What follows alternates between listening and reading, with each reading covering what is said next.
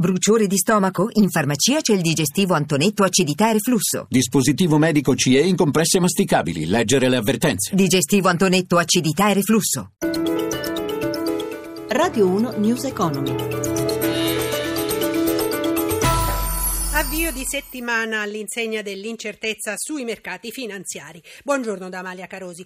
C'è attesa per la decisione che mercoledì la Banca Centrale Americana prenderà sul rialzo dei tassi. A Milano tiene banco MPS il suo aumento di capitale. Linea Paolo Gila. Buongiorno da Milano, c'è un clima di incertezza in Europa nella settimana decisiva in cui la Fed molto probabilmente, come è stato annunciato più volte, darà vita al nuovo rialzo dei tassi. In questo clima Londra cede lo 0,20, Francoforte lo 0,32, Parigi lo 0,10. Svette invece il progresso di Piazza Affari con il Fuzzi Mib che incrementa il suo valore dell'1,22% grazie agli acquisti che sono concentrati sui bancari e sugli energetici. Monte dei Paschi di Siena avanza del 7,5%, trascina al rialzo anche Unicredit, Intesa San Paolo, Banca Popolare di Milano e Banco Popolare con crescite intorno al 3%. Bene si diceva degli energetici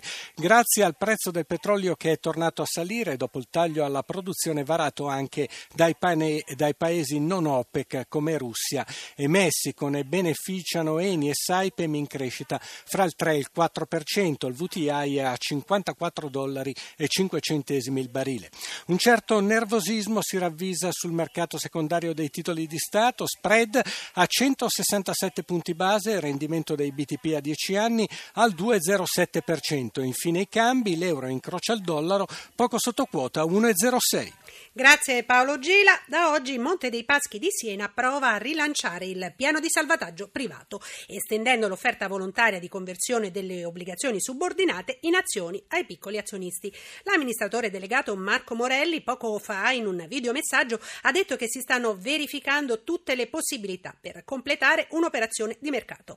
Massimo Intropido, analista finanziario di ricerca e finanza. Buongiorno. Buongiorno a voi. Riuscirà MPS in questo intento di mercato? Mercato nel, nella collocazione delle obbligazioni ai piccoli azionisti? Beh, diciamo che quantomeno farà un tentativo importante che peraltro è dovuto perché altrimenti l'alternativa sarebbe l'intervento dello Stato. Quindi Montepaschi fino all'ultimo cerca di seguire le regole europee e di passare dal mercato. Se questo aumento di capitale sul mercato non andasse a buon fine, il governo quindi potrebbe intervenire in che modo? Diciamo che ci sono tre possibili strade. La prima è quella già seguita a suo tempo, cioè l'emissione dei cosiddetti Monti Bond, cioè il Montepaschi emetterebbe delle obbligazioni che lo Stato sottoscriverebbe, ma eh, queste obbligazioni per non essere aiuto di Stato dovrebbero essere emesse ad un tasso di interesse molto alto, guardando il mercato almeno un 6%.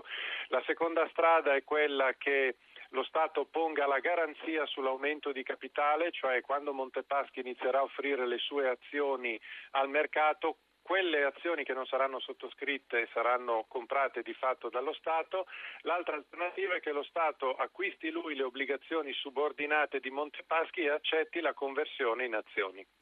A pesare sui mercati, come abbiamo sentito, e fino a mercoledì sarà così, è l'attesa per le decisioni che la Federal Reserve americana prenderà. Il rialzo dei tassi di interesse è quasi sicuro. Che conseguenze avrà?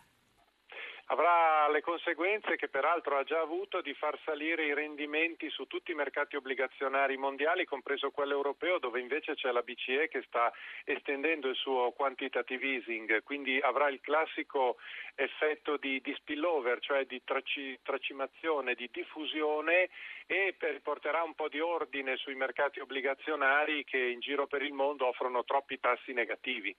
A proposito di Banca Centrale Europea, oggi si dovrebbe pronunciare ufficialmente su Monte dei Paschi di Siena, cioè se prorogare i termini per l'aumento di capitale. Sembra scontato il no, però secondo lei potrebbero esserci colpi di scena anche alla luce della situazione politica italiana?